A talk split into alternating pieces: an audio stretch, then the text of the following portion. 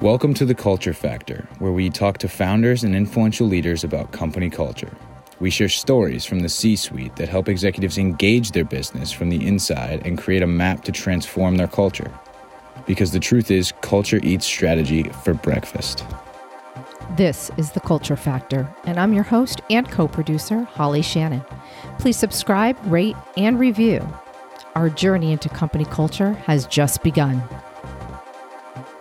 Today, we sit down with Jack and Peter Baker.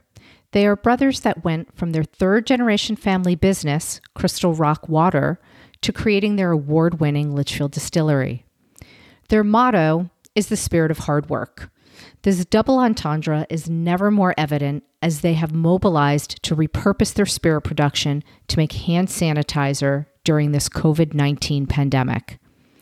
Litchfield Distillery has been in business for five years, and while they still are a small group of distillers, their outreach, production, and heart is beyond measure. Hi, Jack and Peter. Hi. Well, Heather.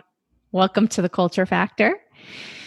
Um, I feel like we need to go back in history for uh, the Baker family a little for our guests to uh, understand. So, um, just to jump back, so Crystal Rock, which was a family company founded in 1914 by Henry Baker Sr.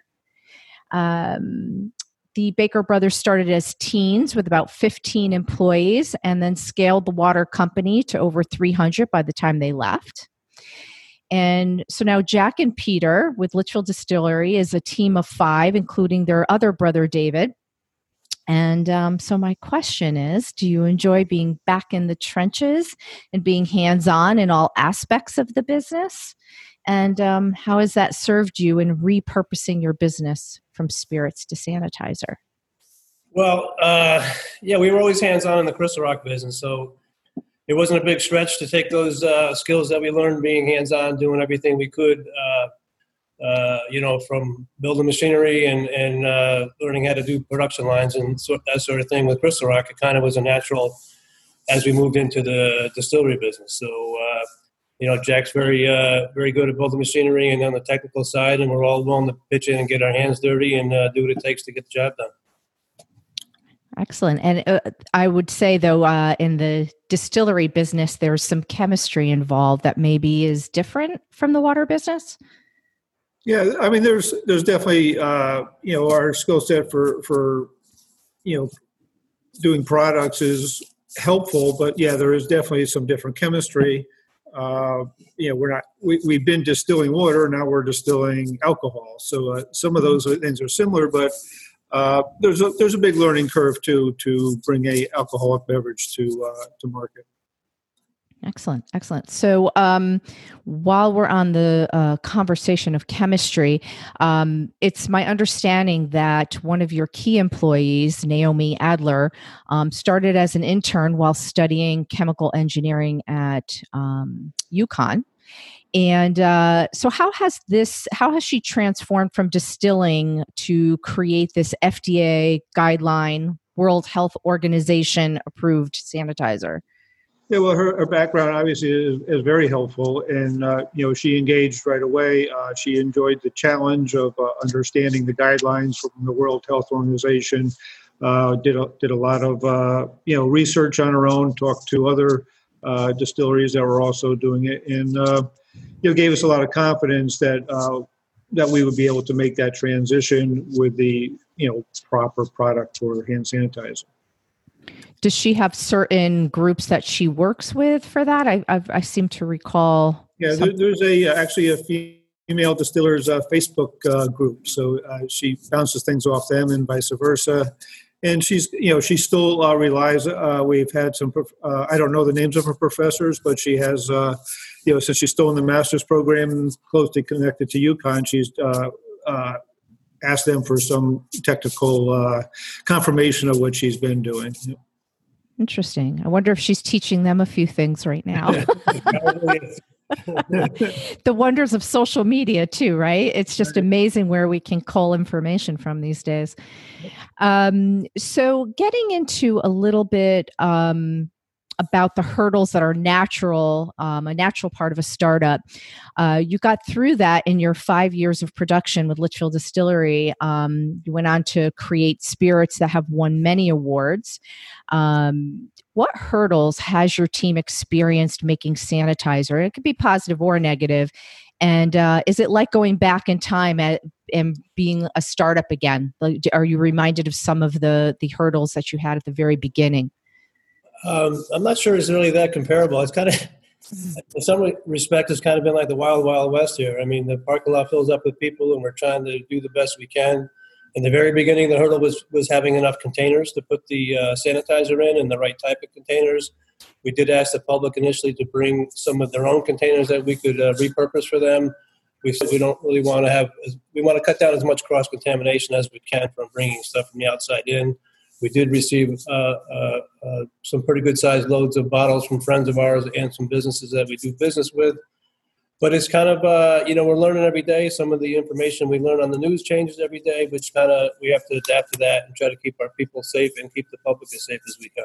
So that actually brings me to my next question. Um, i'd like to share with our guests that the business and local community has has mobilized, as you've pointed out, to help procure uh, ingredients for this for the production. Uh, they do not. Litchfield Distillery does not take any money for the product. It is all donated to high risk individuals, uh, medical offices, fire and police departments, and healthcare representatives. Um, and they additionally have diverted donations to go directly to local food shelters. Um, so, this leads me to my next question. Um, has COVID 19 and reinventing your business given you a different perspective on community needs? I think, you know, even through Crystal Rock, you know, our product of bottled water was a, a, natural need during all types of, uh, particularly weather disasters and so on. So, we grew up in an industry that supported community uh, in, in, in uh, emergencies. So, uh, that culture came over uh, naturally with us here when we recognize that the product we're making now uh, also can be uh, you know specialized to the hand sanitizer needs of the community. So uh, i mean all our people are you know we're proud of the products we were making uh, and now they're proud they're proud of their our community in, involvement with, with the new hand sanitizer. Uh, j- just to jump back so when you were with crystal rock did you have like a certain time uh, a disaster something like you know a hurricane or or something that came through the area that required your help?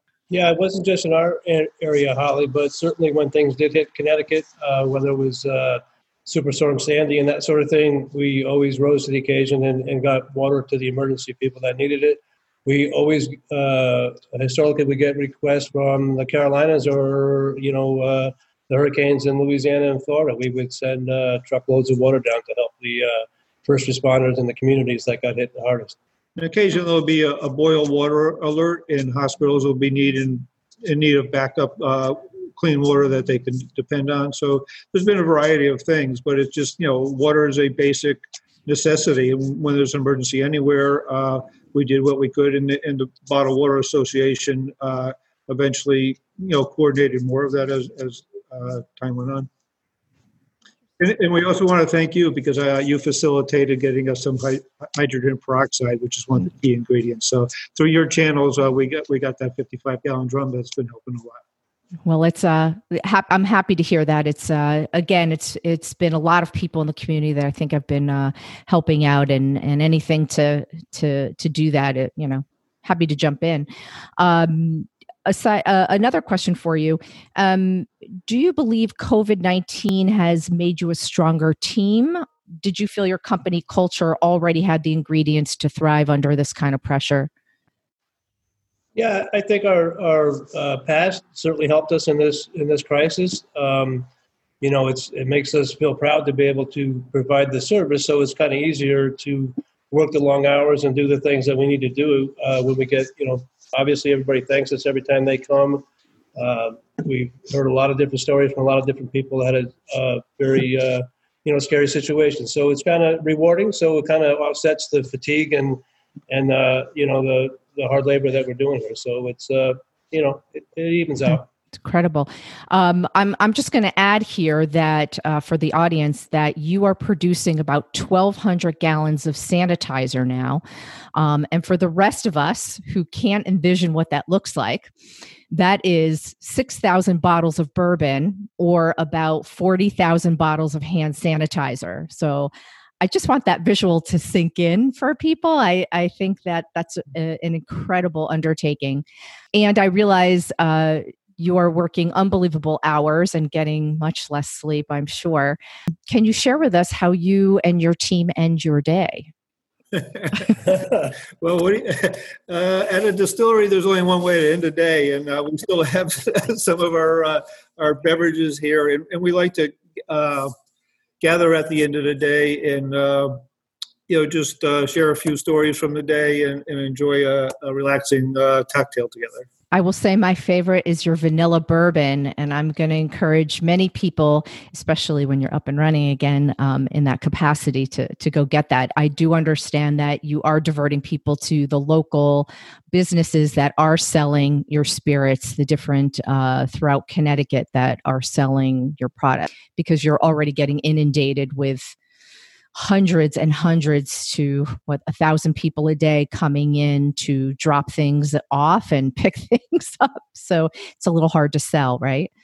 Yeah. So I mean, we we the, the our retail room is open, but we do encourage people to uh, come in, well they come in the building one at a time but you know visit your local your local liquor store even bars and restaurants now can can uh, give you sealed containers along with food orders. So stay local uh, support your local stores and, and, restaurants as best you can. If you're here getting san- hand sanitizer and you, and you want to pick something up we're allowing one person at a time in, into the tasting.